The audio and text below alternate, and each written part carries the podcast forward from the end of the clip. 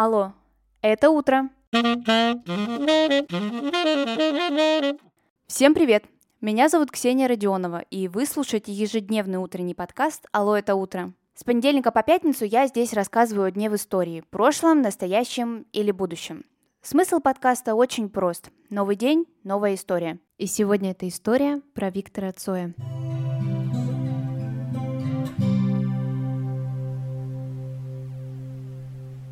24 июня 1990 года состоялся последний концерт Виктора Цоя с группой кино в Лужниках. Через полтора месяца Виктор не станет, но до сих пор, спустя три десятилетия, его произведения остаются особо актуальными и горячо любимыми публикой. Виктор Робертович Цой родом из Ленинграда. Появился на свет будущий кумир миллионов 21 июня 1962 года – и буквально пару дней назад на территории постсоветского пространства прошли различные акции и концерты, посвященные 60-летию со дня рождения музыканта. Мать Виктора родом из Ленинграда, а отец – кореец из Казахстана. По воспоминаниям матери, таланты к рисованию и музыке у Виктора начали проявляться еще в детском саду, и воспитатели настаивали на том, чтобы родители начали развивать этот талант. Родители так и сделали – к счастью всему этого мира. Одно из воспоминаний о детстве Виктора было такое. Его очень обижало, что его дразнили японцам. Конечно, спустя время он начал относиться к таким людям спокойнее. И в одном из своих интервью говорил следующее – мне в голову не придет выяснять, кто по национальности мои друзья. Есть среди них русские, украинцы, евреи, армяне, но это не мешает нам общаться. Я думаю, что вести такой учет просто глупо. Люди не делятся на хороших немцев и плохих французов.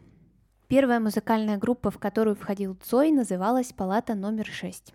Его напарник Максим Пашков вспоминал, что сам Цой в начале музыкального пути петь на самом деле-то стеснялся, и большее внимание он все-таки уделял аранжировкам.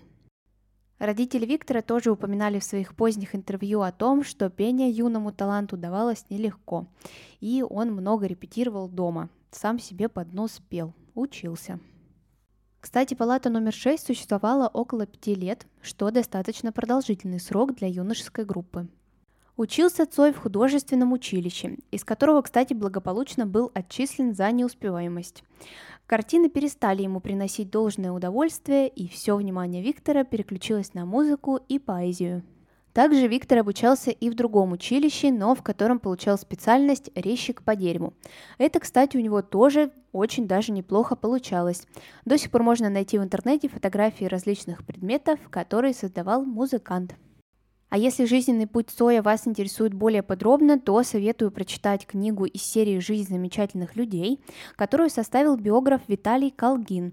В этой книге можно встретить и то, откуда берется фамилия Цой, и про переезды, различные адреса, и воспоминания друзей, родственников, учителей. В общем, много чего интересного. И у Виталия вообще очень много работ, которые посвящены музыканту.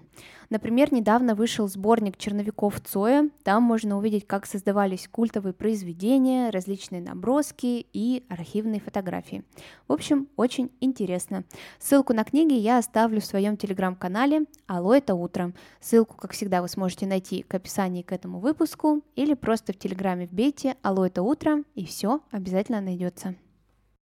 В 2018 году в Москве состоялся аукцион, где были распроданы некоторые вещи Цоя. Говорят, что их как будто бы где-то нашли там за каким-то холодильником, но люди, конечно, очень сомневаются в этом. Скорее всего, кто-то спрятал эти вещи. Но факт остается фактом. Советский паспорт Виктора Цоя был продан за 9 миллионов рублей. Рукопись песни «Перемен» за 3 миллиона 600 тысяч рублей. А записная книжка Виктора Цоя за 3 миллиона рублей. Коллекционеры до сих пор охотятся за вещами Виктора Цоя, и, как вы видите, ажиотаж на них не спадает. В настоящее время осталось большое количество мест, где не проходит ни дня, чтобы поклонники Цоя не пришли почтить его память. Конечно, это котельная Камчатка в Петербурге. Там в должности кочегара с 1986 по 1988 год Цой и работал.